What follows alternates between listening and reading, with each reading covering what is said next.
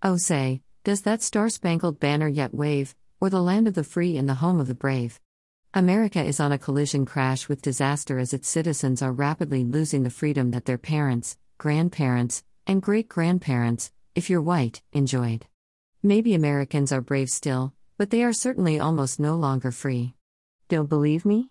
Just Google America the police state. It began with Ronald Reagan and will not end with Joe Biden because he's got to fight all of those right-wing billionaires and the Republicans they fund to keep in power in order to run this country straight into the searing flames of hell. You can't win against the morbidly rich because they will shed working-class blood to stay in control. Rupert Murdoch, a wealthy slug who has American citizenship, spends his time in his homeland of Australia, where healthcare is included via high taxes and guns are scarce. He should have his citizenship revoked. Most of the media outlets he owns are so far right to the point of being nazified, as well as keeping shit stirred as far as ethnicity, gender, nationality, political views, and race.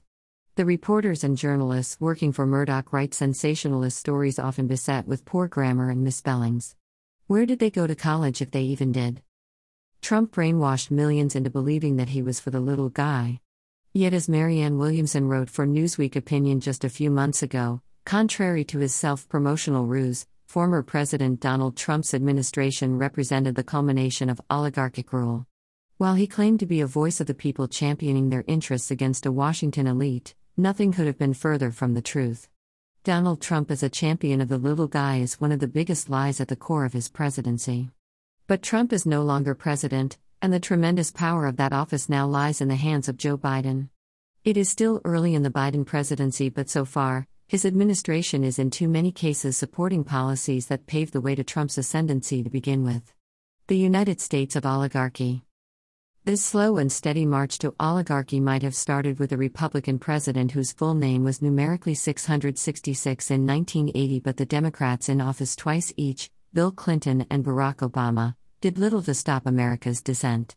Clinton was more concerned with the war on drugs and extramarital sex, while Obama was rather restricted by his race, especially where those white political leaders Mitch McConnell, to name one, stood, which was usually against whatever Obama was for. Biden's got a tough row to hoe, but I think he can make it if he really wants to. He's got the backing of millions of fed-up Americans if he allows us to help him. Americans whipped British ass in seventeen seventy-six when they rejected aristocratic rule, and they must whip the asses of these tax-evading, power-swollen, greedy swine that are the corporate billionaires who waste money jetting into space but refuse to pay their workers a living wage. As Miz Williamson continued, the multi-billionaire donor class is not sweating it out for the sake of the average American, and the very existence of such an economic class system bears the fingerprints of a government that systematically turned its back on its people. When we're not allowed to seriously consider a three percent wealth tax on billionaires, yet cannot raise the minimum wage to fifteen dollars an hour, the American people have a problem. Their needs are not being ignored, they are being assaulted. The people deserve a president who sides unequivocally with their interests. It won't always make him popular with everyone, but that shouldn't matter. Oligarchies turn into police states, and the United States is fast on the way to that nightmare. The rich run things here, and they get away with crimes the average person cannot even hope to avoid facing time for. Take the Sackler family, for example. These rapacious drug dealers have killed more than half a million people via OxyContin, which has destroyed the lives of millions more than who have died from COVID so far. They recently closed on a deal that will allow them to keep billions of dollars that they got from sales of the drug, in exchange for shelling out a few billion to the states over the course of nine years. None of the family will serve one day of jail time. The settlement is pretty appalling, artist Nan Golden, head of the advocacy organization Sackler PAIN, Prescription Addiction Intervention Now, told ArtNet News.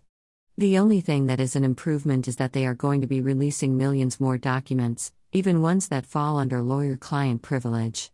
The settlement precludes future civil suits against some one thousand individuals, including Sackler family members and associates. Criminal prosecution is possible, but unlikely. It's just such an egregious abuse of our court system, but it's also a court system that's designed for the rich, PAIN's Megan Kapler added.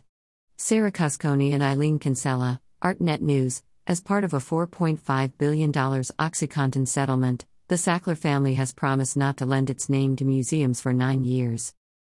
Yet Jessica Reznicek was sentenced to eight years in prison because she damaged an oil pipeline that she and others believed was poisoning the water supply of Iowa and surrounding states. No one died as a result. No one was even hurt. But Jessica isn't rich, so she had to pay the price. Her restitution is more than three million dollars, by the way. Some years ago, Trump economic advisor Stephen Moore, before he was Trump's advisor, was a guest on my radio-slash-T V program. I asked him, which is more important, democracy or capitalism? Without hesitation, Moore answered, capitalism. That philosophy, of capitalism being more important than we the people democracy, has held the Republican Party in its thrall for the past forty years, and has brought America to this moment of great crisis and danger. It has transformed America from a democracy to an oligarchy, and the point of no return is now visible. And that presents a true crisis for America, because oligarchy is almost always merely a transitional phase in the evolution of full-blown tyranny and/or fascism. Oligarchies are inherently unstable forms of government because they transfer resources from working people to the oligarchs. Average people, seeing that they're constantly falling behind, first become cynical and disengage, and when things get bad enough they try to revolt. Tom Hartman, The Hartman Report, Oligarchy, When Brutal Capitalism Becomes More Important Than Democracy.